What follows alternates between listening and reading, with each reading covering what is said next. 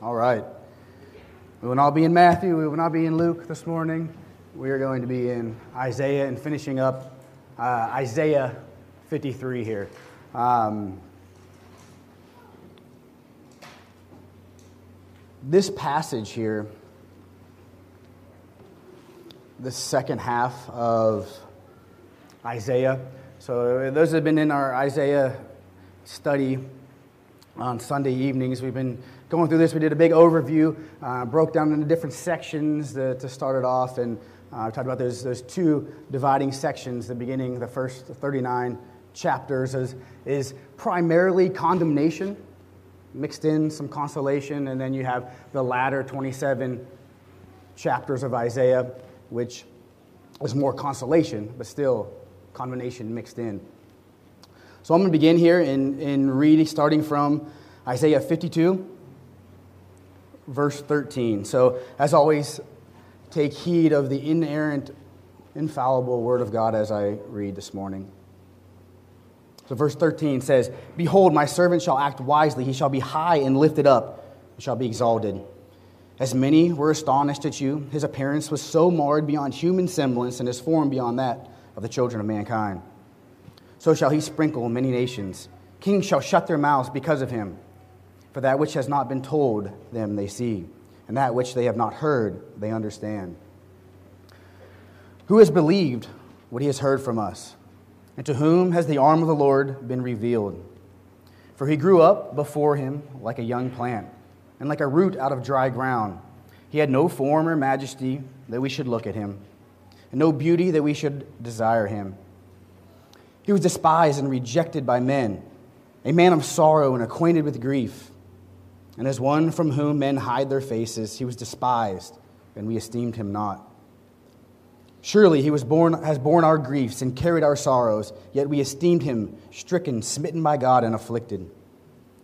But he was pierced for our transgressions, he was crushed for our iniquities. Upon him was the chastisement that brought us peace, and with his wounds we are healed. All we, like sheep, have gone astray. We have turned everyone to his own way, and Lord has laid on him the iniquity of us all. He was oppressed, he was afflicted, yet he opened not his mouth. Like a lamb that is led to the slaughter, and like a sheep that was before his shearers is silent, so he opened not his mouth. By oppression and judgment, he was taken away. And as for his generation, who considered that he was cut off out of the land of the living, stricken for the transgression of my people, and they made his grave with the wicked and with a rich man in his death, although he had done no violence and there was no deceit in his mouth. Yet it was the will of the Lord to crush him.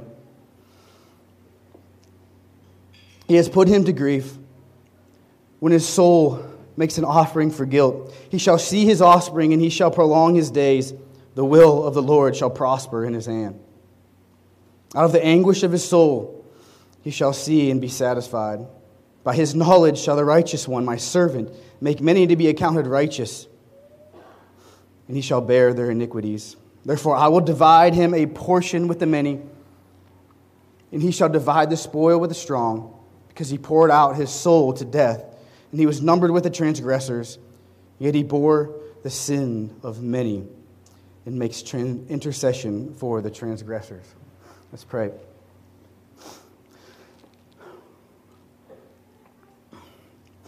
Heavenly Father, we thank you for your written word. We thank you that your word never returns void. Father, I pray this morning as I deliver this sermon, that your words will cut deep to the hearts of those that are under the sound of my voice. There's any discrepancy in the things in which I say, Father, prepare my heart for reproof rebuke. Father, sanctify us. Regenerate those who do not know you. Father, may your Son be glorified today. Pray this in his precious name. Amen. All right, so as I start there's these great parallels between Isaiah and the rest of Scripture. Right, we have the 66 chapters of Isaiah, as I said before, split into, we see these two uh, sections of first 39 chapters of condemnation. We see the entirety of Scripture, the first 39 books, the Old Testament, primarily condemnation, laying out the law, laying out that, that, that none are righteous, no, not one. And then we see the, the latter portion of, of Isaiah, 27 chapters that provide consolation. And then you see the, the, the New Testament, the 27 books from Matthew to Revelation, primarily consolation. Can we have condemnation mixed in as well? So we see this reflection here, this, especially the second half of this reflection of the New Testament, and it is, it's amazing. For example, Isaiah 40, the very first chapter of the, the latter portion of Isaiah, begins with this prophecy of the, of the coming ministry of John the Baptist. Chapter 40, verse 3 says, A voice cries in the wilderness, Prepare the way of the Lord, make straight in the desert a highway for our God. And that was John the Baptist as his proclamation preparing Israel for the coming Messiah.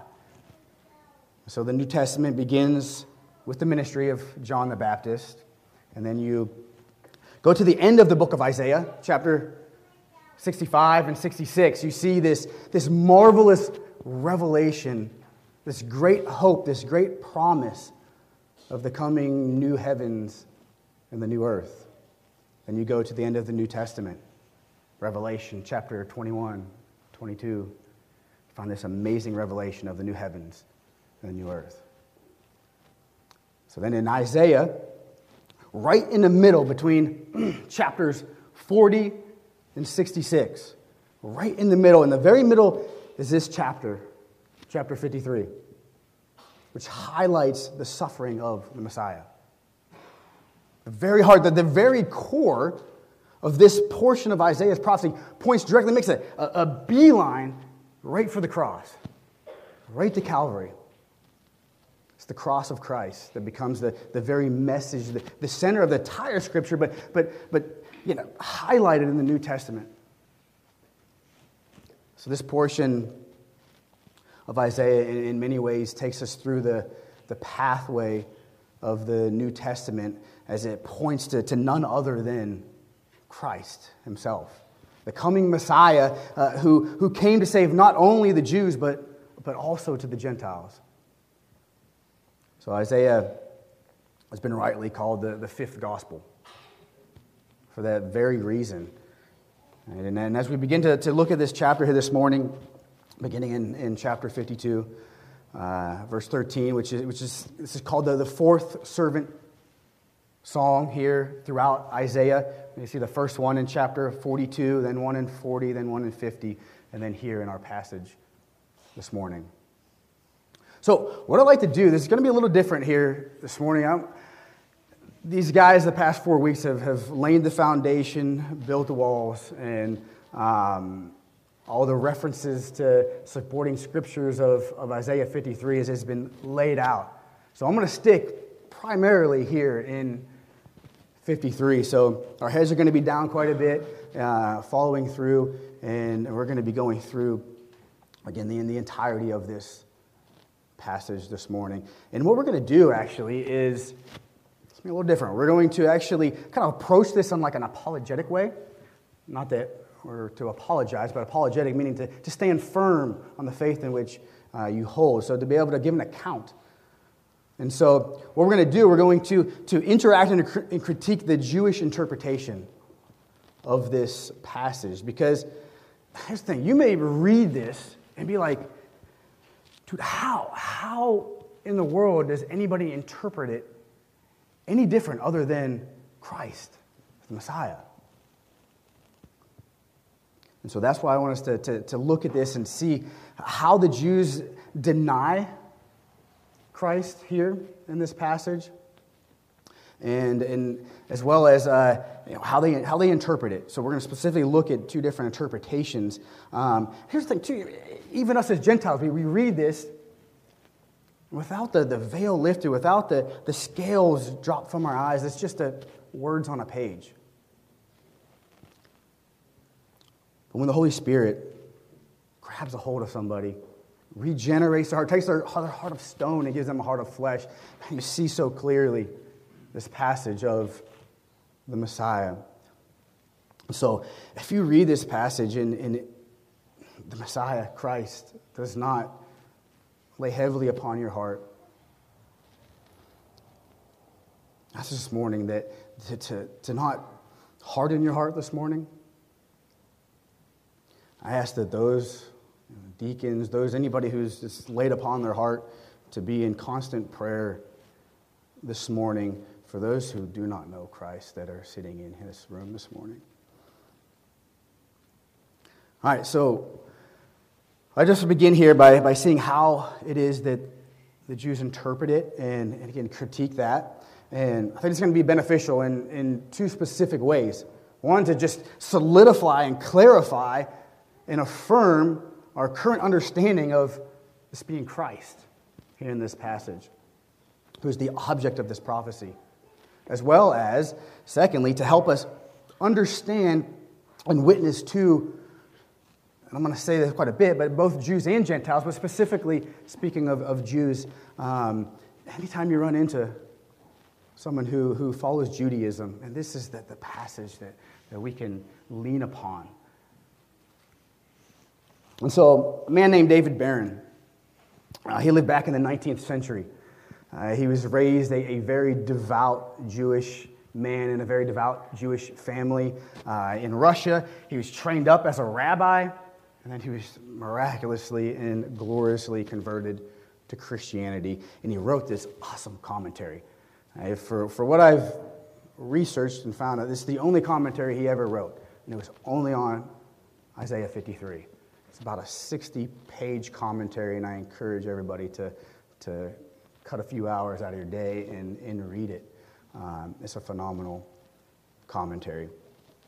And so, this is what he wrote. This is what he says in that commentary. He says about Isaiah 53 this glorious prophecy of the suffering of the Messiah and the glory which should follow has been used of God more than any other scripture in opening the eyes of Jews to recognize in Jesus Israel's Redeemer King. And so, this passage has, has been used to, to powerfully convert Jews, and, and yet, so many, of course, just don't understand it properly.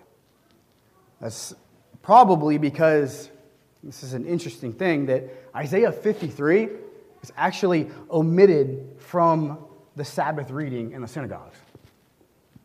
And so, a, a normal uh, a Sabbath in the synagogue would, would go as follows. They, they start with the, the Shema, which is Deuteronomy 6 4. Shema Israel, Adonai Eloheinu, Adonai Echad.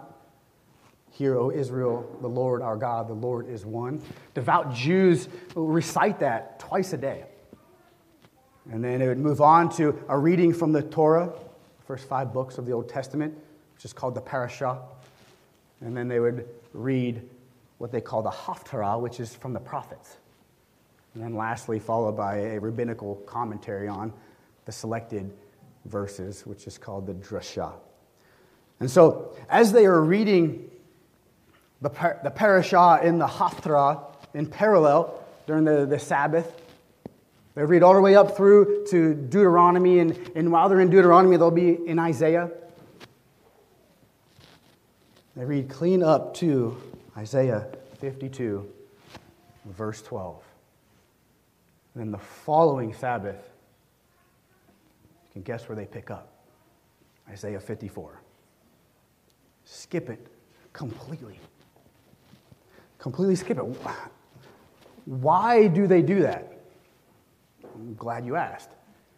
It's because it's too dangerous. It is it's too dangerous. It so clearly points forward to Christ that it is such a, a powerful evangelistic tool, they just skip it all together. That's why most Jews don't even know of Isaiah 53. They're, they're unfamiliar with it. It's too dangerous for them to read, so that they exclude it, they, they ignore it altogether. Let's begin uh, by looking here and examining the, the Jewish interpretation of this passage and, and see like how, how do they understand it. So I'm going to break this down into two views. We have the ancient Jewish view, which would be you know, Old Testament times, uh, biblical times, during the time of Christ's earthly ministry, and then the modern Jewish view. So the ancient Jewish view generally viewed Isaiah 53 as messianic, as the Messiah. They didn't view it as being Christ, but of some other messianic individual.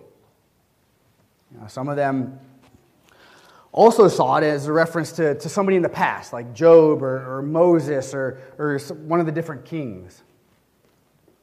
But majority of them saw this as the future Messiah. And again, they, they didn't see it as, as Christ fulfilling it, but, but they saw it as a future coming Messiah in general. Then, 11th century, a rabbi by the name of Rabbi Rashi 11th century, about a thousand years after Christ. He would be the first one, the first one to give the, the very first official rabbinic interpretation that applies this passage to the nation of Israel. A thousand years after Christ. So instead of it referring to the Messiah, they interpreted it and saw it referring to the nation of Israel. And that became the, the dominant interpretation of this passage. That's the, the view that most Jew, Jewish people hold today. So how, did that, how did that become so popular? This question. How did it become so popular that, that they see this and they read and they're like, wow, yeah, this is the nation of Israel. This is us. Part of it is because they were well aware of the Christian interpretation that is Jesus. Jesus the Messiah. And then they didn't like that view. So they come up with a, different view altogether. This also went along with their, their general idea that the Messiah would not be a suffering Messiah, but a Messiah who would come and, and, and conquer and conquer the, the physical enemies of Israel and then elevate Israel to the status above all other nations. That's what they saw as their Messiah. So the idea of a suffering Messiah was, I mean, it was really repugnant to the Jews. So when they read Isaiah 53, they, they didn't want to, to see that of their Messiah. So they began to fixate on all the prophecies in Scripture that, that spoke of the Messiah coming in glory, coming in, in, in victory over the enemies of, of Israel. They fixated on, on that and ignored the prophecies where the Messiah would suffer. Hengstenberg, a, a scholar and commentary, he, commentator, he said this. He says, What they wanted was an outward deliverance from their misery and oppression not an inward deliverance from sin. So they began to view themselves in Isaiah 53 as innocent sufferers. They began to ignore their own sinfulness and rebellion against God. So they thought that all this was, was pointing to themselves as a nation suffering unjustly by, by all the, the Gentile nations. So that's how they began to interpret this passage. So let's begin by, by critiquing that view here and, and seeing, like, is the nation of Israel the one in view here in this prophecy? First off, notice uh, chapter 52 here. You know, the servant will prosper. The servant will prosper and be, be high and lifted up and, and be exalted. Verse 14, so his appearance was marred more than any man, and his form beyond that of the children of mankind. Verse 15, he will sprinkle startle many nations. So, what you find is that the singular masculine pronoun here dominates throughout this passage. Dominates. Kind of 48 times, if I'm correct in counting. 48 times the, this, this singular masculine pronoun was, was utilized here in this, the entirety of this passage.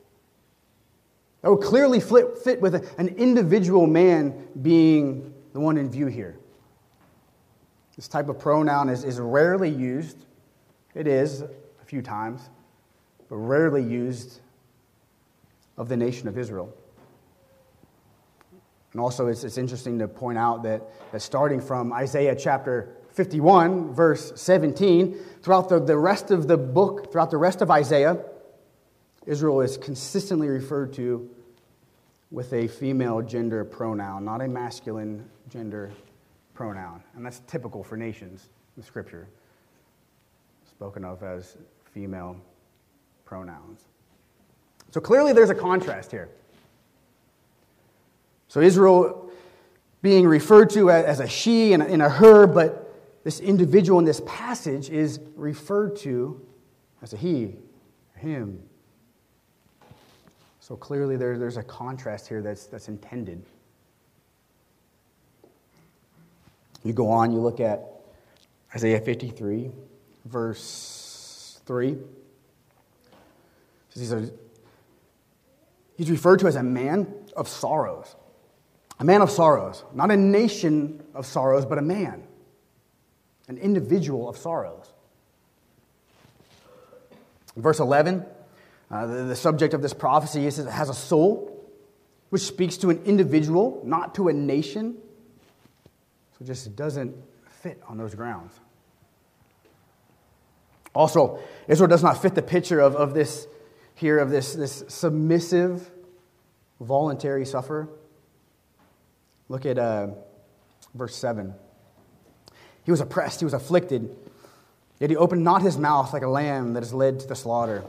Like a sheep that was before his shears is silent, so he opened not his mouth.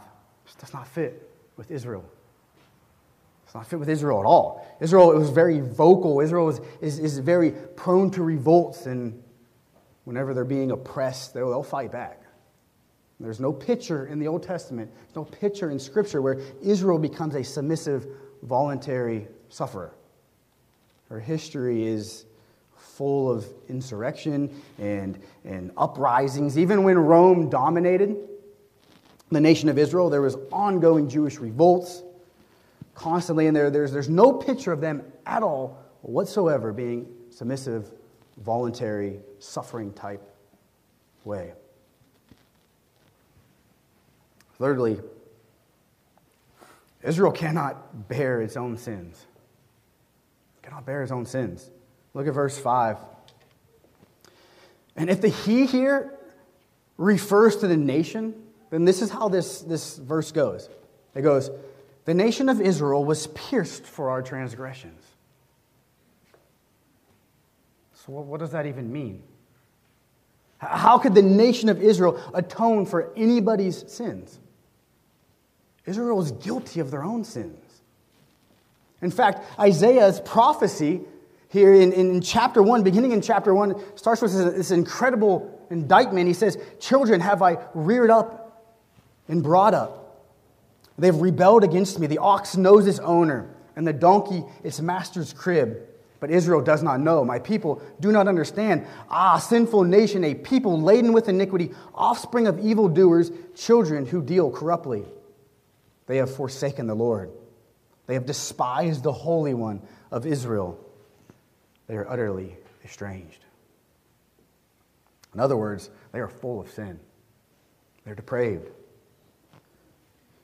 How, how could a sinful nation take away the sins of anybody else? Cannot be. You need a sinless substitute. And obviously, the nation of Israel certainly does not fit that picture at all. Also, if you look down at verse 8, the third line there in verse 8. was cut off out of the land of the living. The nation of Israel was, was not put to death as a nation. They survived today. The nation was not put to death.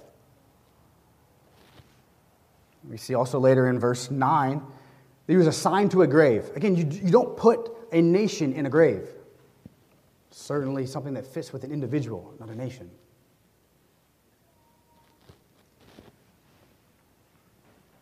So the, newish, the Jewish nation has continued to this day by, by the providence of God.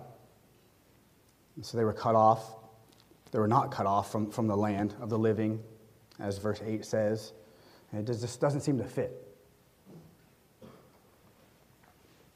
Also, verse 11 By his knowledge shall the righteous one, my servant, make many to be accounted righteous.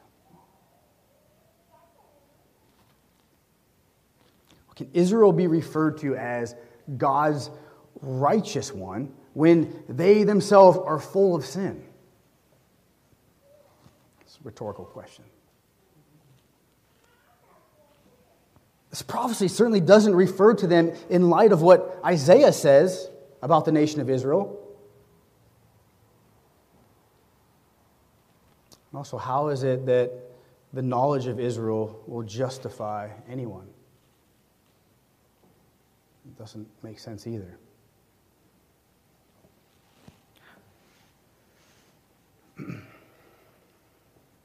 In light of all these inconsistencies, I think we have a, a good court case here built, not just one or two. It's a lot of inconsistencies here in their interpretation of this passage. Well, the general opinion of, of Jews today is that this whole prophecy refers to the nation, the nation of Israel. There are some, there are some Jewish scholars and rabbis who say that, that this view of the nation of Israel here distorts the passage beyond its natural meaning. And I certainly agree with that evaluation.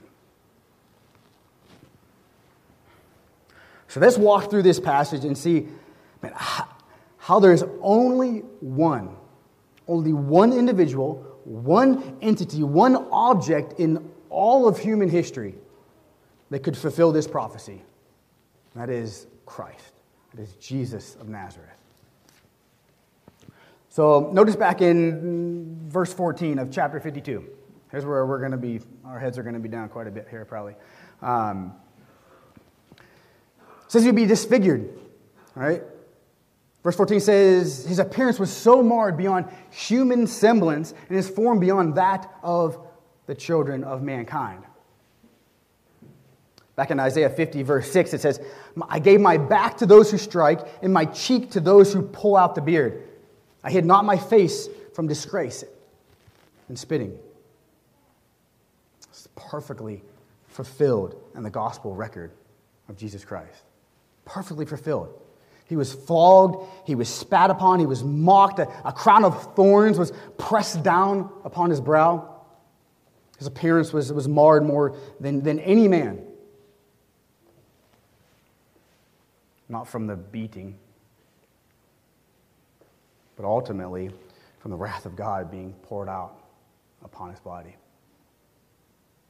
Eternal wrath that, that, that we owe placed upon him.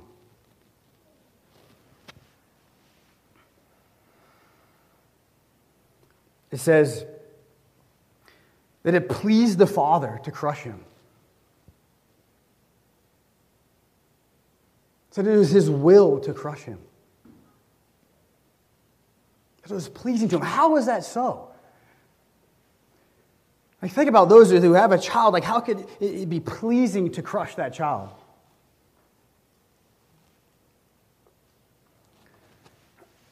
Upon that cross,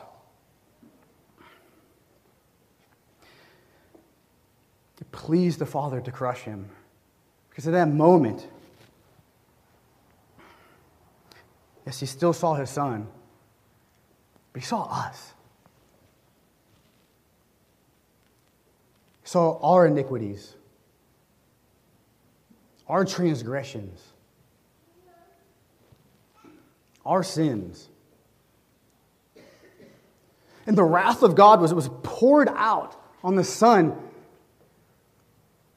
as the Father's eyes was, was set to, to the sins of all the people who all believe, who ever believe.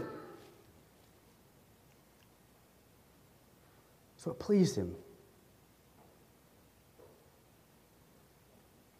And so now, those who, who have set their faith upon Christ as Messiah, as Redeemer, King,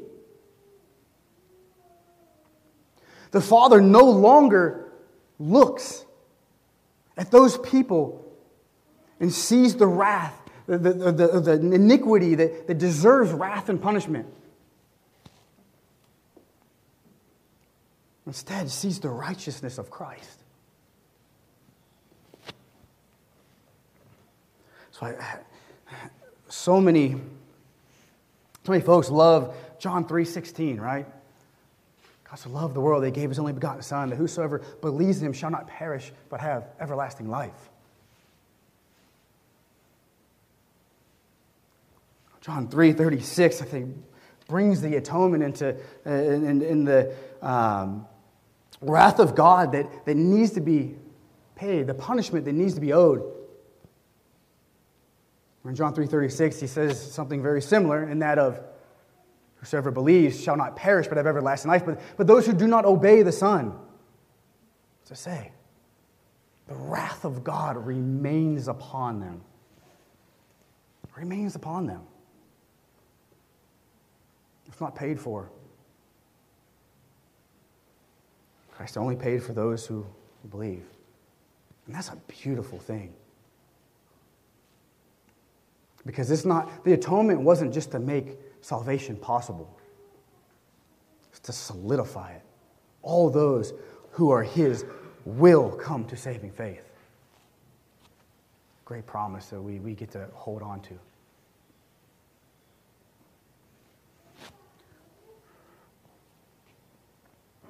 Through all the beating that he received, his crucifixion certainly fits perfectly with the, the suffering of Christ.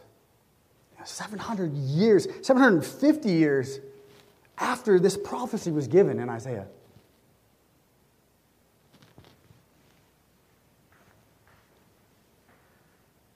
We also see, for example, in verse 2 of 53, came from a humble beginning read that, that he grew up before him like a young plant and like a root out of dry ground. Some interpretations say, uh, or translations say, parched ground.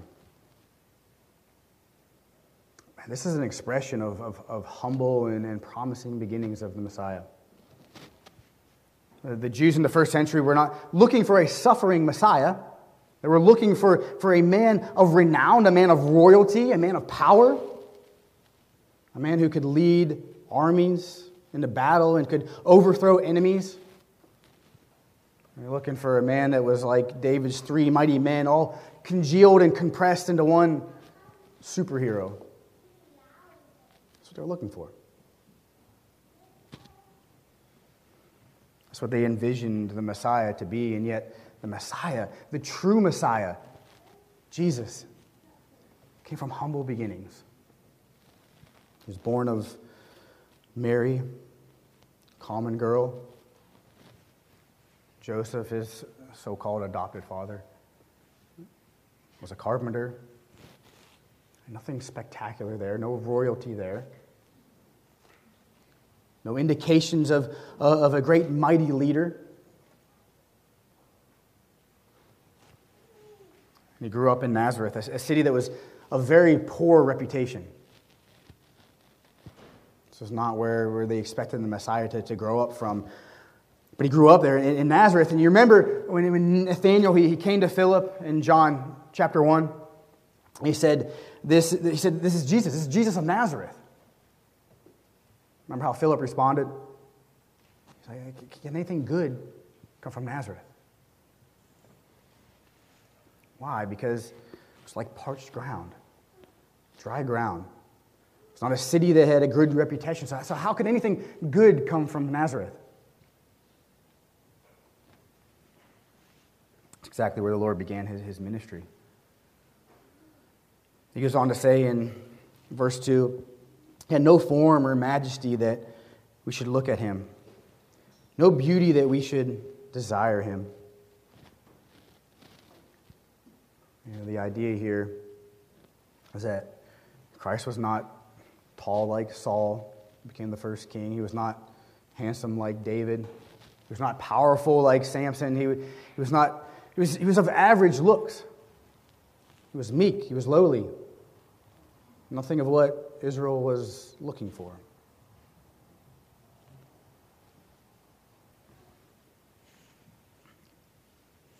And I say that lightly when I say that he was not powerful. Very lightly. So, in this sense, he, he matches perfectly the, the description that he would come from a humble beginning. It would be like a root out of dry ground, out of parched ground.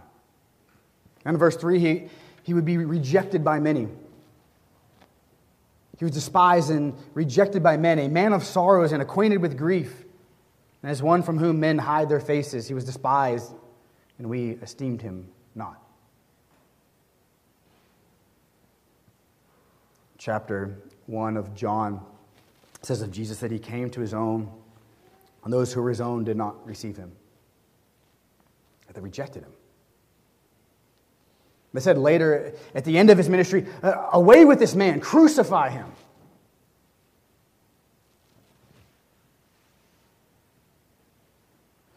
While on the cross, he was even mocked, blasphemed, reviled, rejected by those who, who walked by.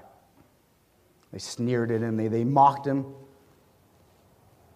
Even those who were crucified with him mocked him for a period of time until God's grace penetrated the heart of, of one of those thieves next to him. So he was rejected by many. These people rejected him in general, and that's, that's true of Christ. That's true of Jesus of Nazareth. Next, we read in, in verses 4 through 6 that, that he would bear our sins and suffer in our place. It says, Surely, more sure than the sun will rise in the morning, surely he has borne our griefs and carried our sorrows. Yet we esteemed him stricken, smitten by God, and afflicted. But he was pierced for our transgressions, he was crushed for our iniquities. Upon him was the chastisement that brought us peace, and with his wounds we are healed. All we, like sheep, have gone astray. We have turned, everyone, to his own ways, and the Lord has laid on him the iniquity of us all. He would bear our sins. Not his own sins, he, he, he had no sin. He would bear our sins and he would suffer in our place. Substitutionary atonement. It's the testament, the, the, the testimony of the New Testament. Peter says in the second chapter of his first letter that, that he himself bore our sins in his body on the tree. This was literally, he was, he was literally scourged. He was literally pierced through by the nails. As it says in verse 5, he was pierced for our transgressions. That literally happened upon the cross. By his wounds, we are healed.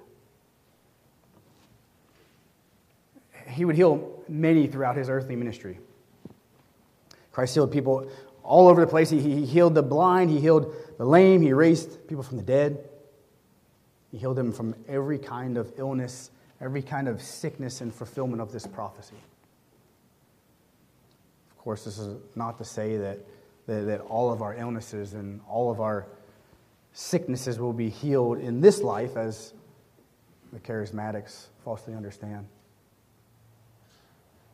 But it certainly speaks to the fact that on the cross, on the cross, Christ did atone for our bodily illnesses, which is a result of sin. Eat of the fruit, and you will surely die. sin, sickness, death entered into the world. But we won't receive the, the, the fullness of that until our glorified bodies when Christ returns, the day of, of, of resurrection. Our bodies are resurrected from the dust, and, and He will give us a body that is totally free from any sickness, illness, or disease. What a great hope. Two resurrections. And there's two resurrections that will occur. And the, the, the resurrection into life,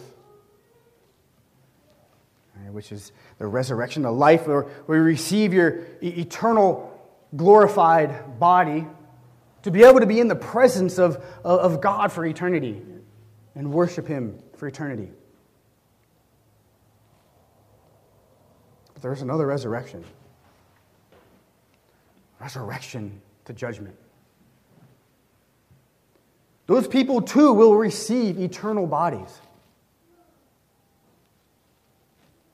Bodies prepared for eternal wrath, prepared for a place where, where the worm never dies.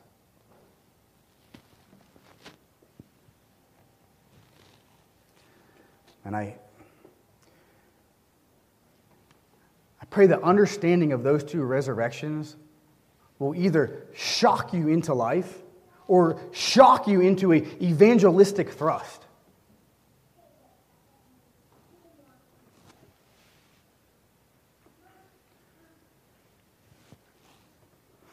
As Spurgeon says, I'm paraphrasing to some here. And if there's people, those that are around us are, are, are our loved ones, which should be everybody, those who are without Christ are, are doomed to spend eternity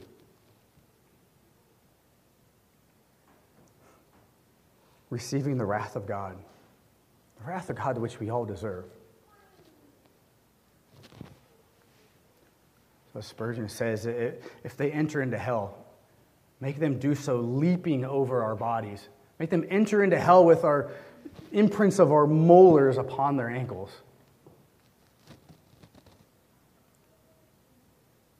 Don't go biting people, please. Did you get the picture? He fulfilled that prophecy.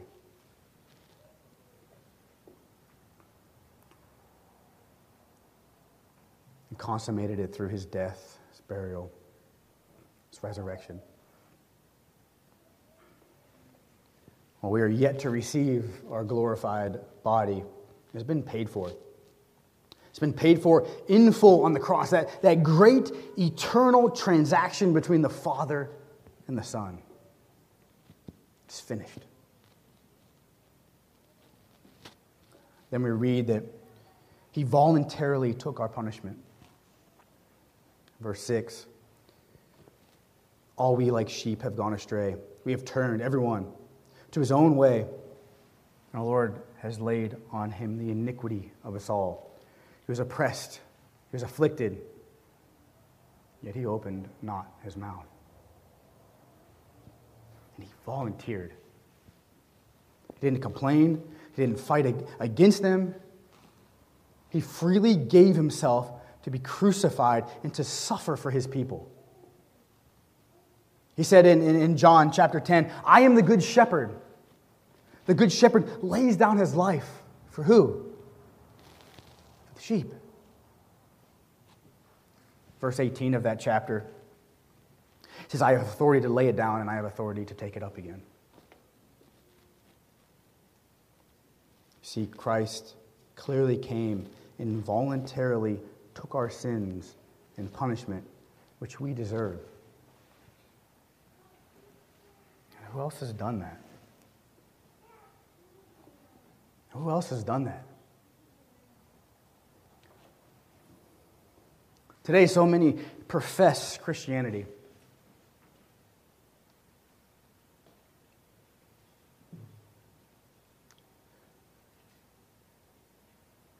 So many just We know that it's, it's way more than professing with our mouth, way more than repenting.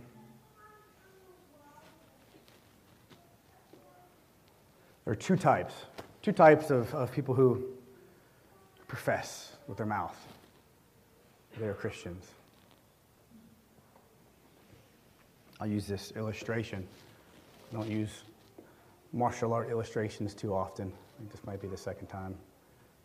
I think it draws a great picture. Say 12 people all together, same day, start a martial art. That first day, the instructor gives all of them black belts. Guess they're all black belts now. Day one. And you'll have two types of people. You'll have one that it's like, oh, I'm a black belt now. Sweet. Just gone. Don't ever see them again. Sometimes they'll pop in, flaunt their black belt around a little bit here and there. Then they're gone again. And you have the other. Receive their black belt day one, but he spends the rest of their life honing and, and learning and, and, and uh, perfecting this art.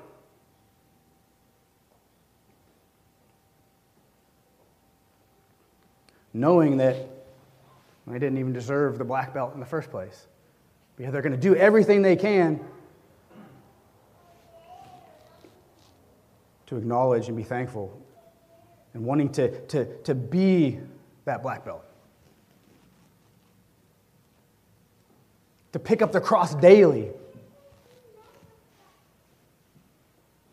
It's the difference between the two professing Christians. You have one who truly does not know Christ. That does not see the significance of his atoning work on the, on the cross. You have another that sees their own depravity, sees their own inability, sees their need for a Savior, and looks to the holiness and the loveliness of Christ.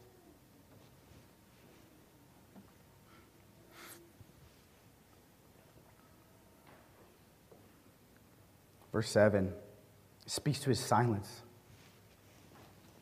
silence during the suffering. And, again, he did not open his mouth. Though he was oppressed and afflicted like a lamb led to the slaughter and like a sheep that is silent before its shears, he did not open his mouth. Uh, the testimony of the Gospels is, is when Jesus was brought forward and was tried by, by Caiaphas, the high priest, and then, to, then before Pilate, and then to Herod, and then back to Pilate. Generally, the Lord said nothing. Nothing but admitting to be the Messiah. So, in no way did he try to accuse them or, or verbally defend himself. He remained silent during the suffering. And they were amazed that, that he would not open his mouth, that, that he would not defend himself. We are told in, in verse 12 that he'd be numbered with the transgressors. Be numbered with the transgressors. Now, this applies in different ways to our Lord Jesus Christ. He was numbered with the transgressors we see in Luke chapter 22, verse 36 and 37, where Jesus himself, he, he uses this Isaiah 53, verse 12. He quotes it. He applies it to the disciples taking up swords and, and carrying those swords with them. So, in that sense, he was numbered among the transgressors from the eyes of the Romans. Here's Jesus with, with these disciples, and they've got swords. You know, they must be criminals. They must be guilty of all these things, all this stuff. They came to arrest them, and, and so he was numbered among them, num- numbered among his disciples, and all of them were, were looked upon Uh, as transgressors by the chief priests, and later on by the Romans when Peter cut off the ear of one of the high priest's servants. Certainly, contributes to the idea that, that Christ was numbered among the transgressors. It likely also has another secondary fulfillment, and that of on the cross, where he was numbered among the thieves, one to his left, one to his right. Was crucified with these robbers, with these thieves. Look at the very end of verse 12. It just makes intercession for the transgressors.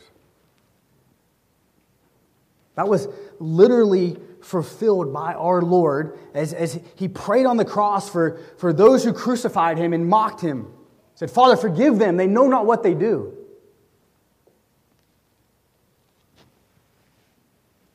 Perfectly, literally fulfilled in the person of Jesus Christ.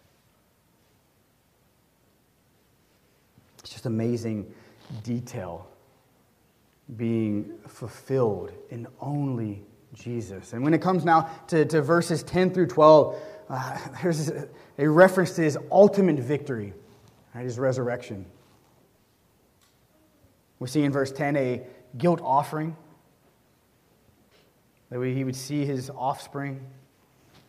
So, so after he dies, the idea is that, that he will see his offspring, his seed, and his days will be prolonged. Even though he dies, he will be prolonged, his days will be prolonged. The good pleasure of the Lord will, will prosper in his hand. So, verses 10 and then 11, as a result of, of the anguish of his soul, he will see it and be satisfied, the Father.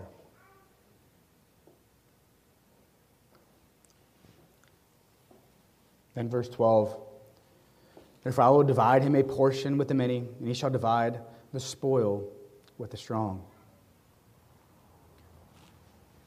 So, this anticipates and looks forward to the very resurrection of Christ. He would prolong his days and be exalted. He would be high and lifted up and exalted. We read of this in this passage, and of course, on the third day, Christ rose. Rose from the dead after his crucifixion and, and is still alive today. And remains gathering his offspring as a shepherd gathers his sheep. Paul Washer makes an awesome illustration uh, of this in a sense, in that you have Christ, the, the mediator, has, has both his hands up, and in, in one hand he's, he's holding back the wrath of God, and in the other hand he's calling to his sheep, saying, Come, come. You who are weary, heavy laden, I will give you rest. Come to me.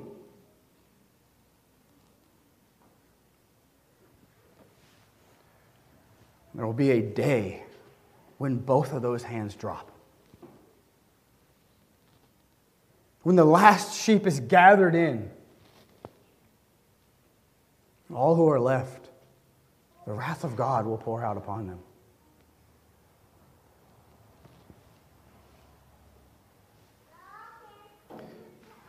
Now, The Jews would say, you know, this can't, this can't possibly refer to, to Jesus Christ because Christ never married. He never had any children, so this can't refer to Christ. He had no offspring.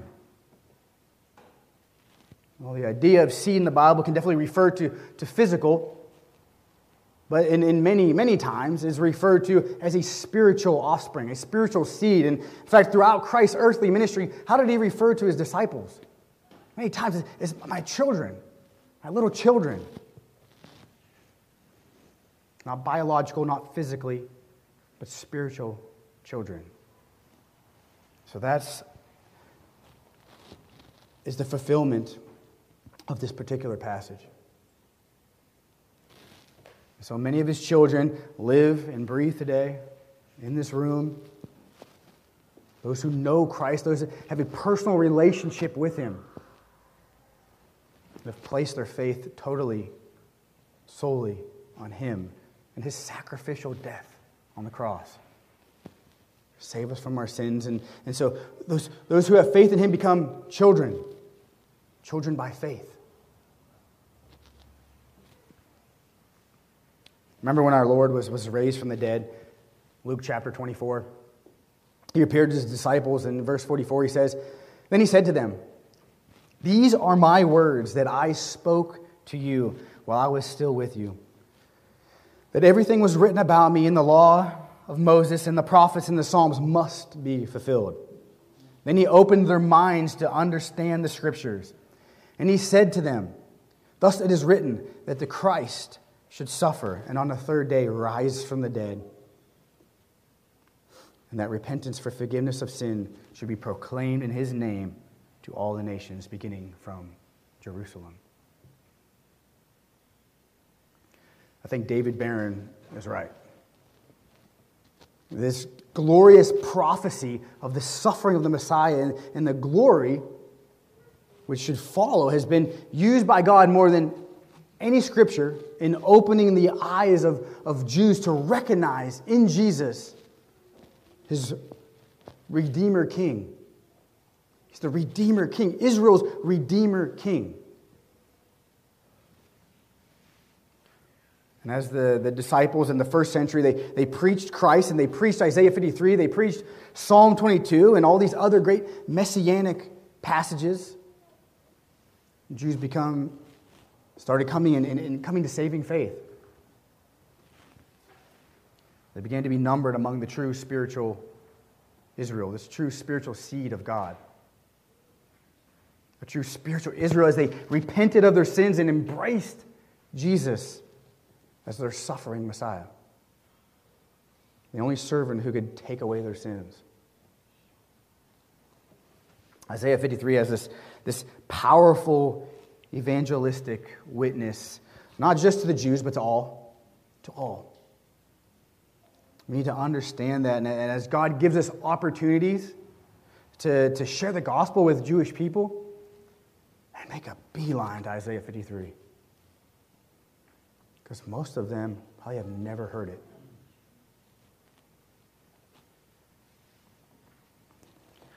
One final example here. You remember Acts chapter 8. When the angel of the Lord spoke to Philip, he said, Get up, go south to the road that leads from Jerusalem to Gaza. He said, Go.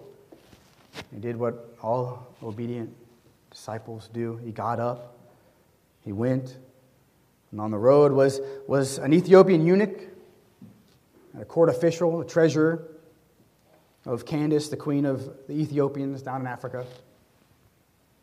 He's apparently a Jewish proselyte because he came to Jerusalem to, to worship. So he was sitting there in his chariot, and he, said, and he was reading from the prophet Isaiah. Philip, he walked up to him.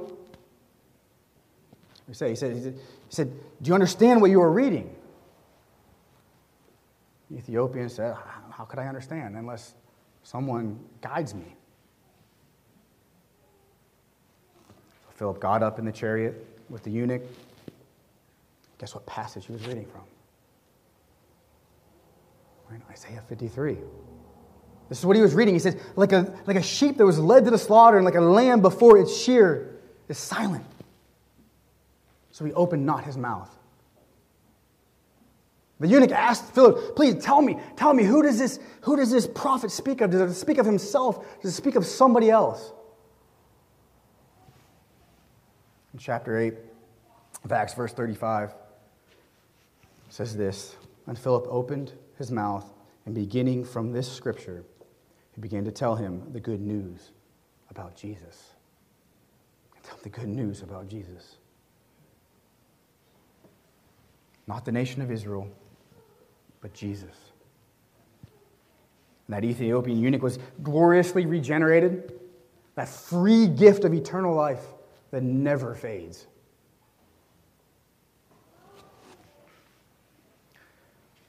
Two callings here, two specific exhortations here from this passage, if you haven't been laid upon your heart already two specific exhortations, and, and we see Paul lays both of them out perfectly in Romans chapter 10. Romans chapter 10, verse 12, he says, For there is no distinction between Jews and Greek, for the same Lord is Lord of all, bestowing his riches on all who call on him. For everyone who calls on the name of the Lord will be saved.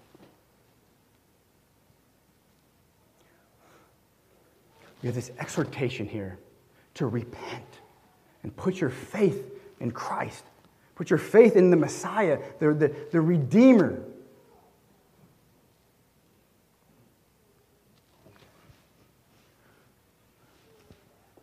Tells us to, to, to make use of the time because the days are evil.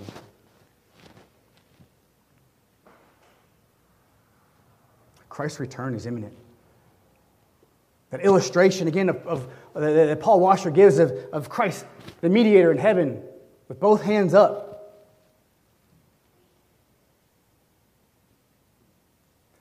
Should be a reminder of our, our urgency. Here in these, these two verses here in Romans, of this call to, to, to repent and put your faith in Christ, to call upon the name of the Lord and you will be saved.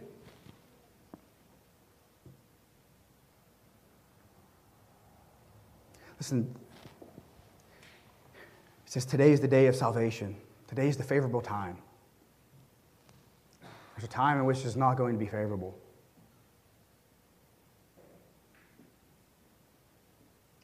Time in which, when John says in back to John 3:36, those who are not in Christ, the wrath of God will remain upon them. Heaven is, is, is preparing for this great and, and glorious day of Christ's return. Just, just picture it the, the, the white horses being saddled, the leather being stretched across the drums, the great trumpet being polished.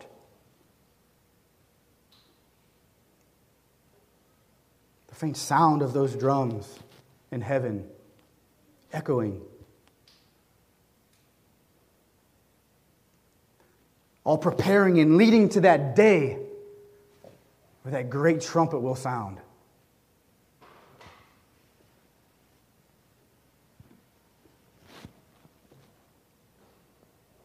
Today is the day of salvation. Today is the favorable time.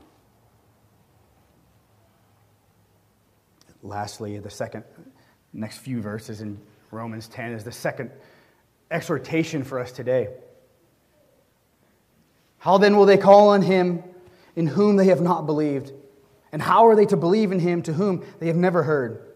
And how are they to hear without someone preaching? How are they to preach unless they are sent? As it is written, How beautiful are the feet of those who preach the good news. They have not all obeyed the gospel. For Isaiah says, Lord, who has believed what he has heard from us? So faith comes from hearing, and hearing through the word of Christ.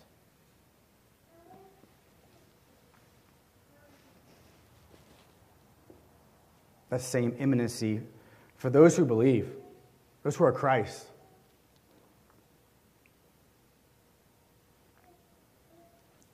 remains the same that, that Christ will return. So, so, what are we to be doing? Preparing, preparing for the groom. as believers, when you enter into eternity, there are many things you'll never do again, sin being primary one. For one, you will never, ever again get the opportunity to speak to an unbeliever. Ever again. Again, as Paul says, redeem the time. Make the best use of the time. And thus says the Lord Go into all the world and preach the gospel to all creation. Let's pray.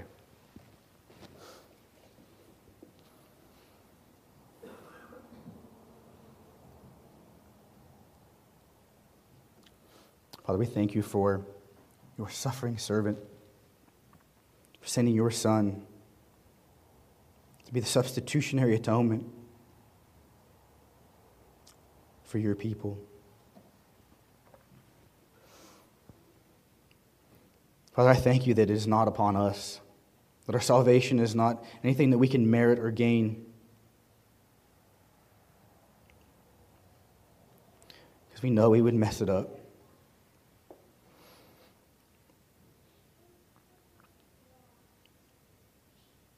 Father, I pray that as we enter into communion this morning, that we do so with contrite hearts, that we do so through the lens of the, the exhortation of this passage. We do so understanding that we fall short of your glorious standard. That you send your Son Let us always to not rely upon the strength of the flesh, but on the power of your Spirit. Lord, I pray that over the elements of this communion, that you set it aside for, for holy use. And then every time that we eat or drink, that we do so in remembrance of your Son, Jesus. I will lift you up, we praise you. In his mighty name, amen.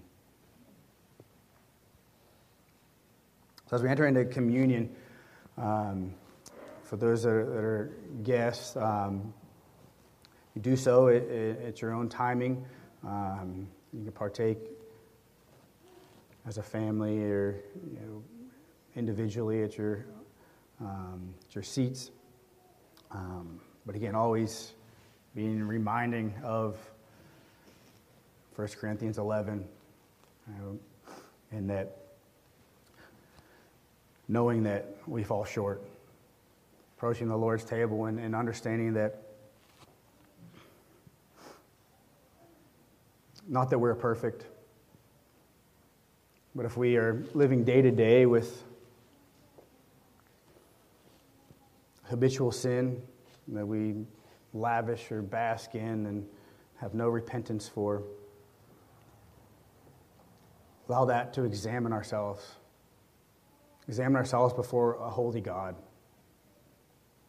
And knowing that, that, that uh, communion is, is a means of grace, not in a salvational manner, but a calling to, to lay those sins aside, put them upon Christ, who has already taken them upon himself. So, as are you guys going to play today, Elsa? Yeah? No?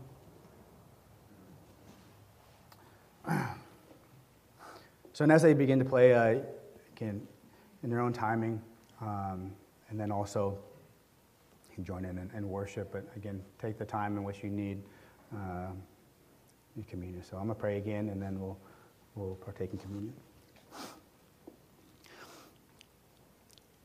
Father God, we thank you for this ordinance of, of communion to, to always remind us the sacrifice of your Son.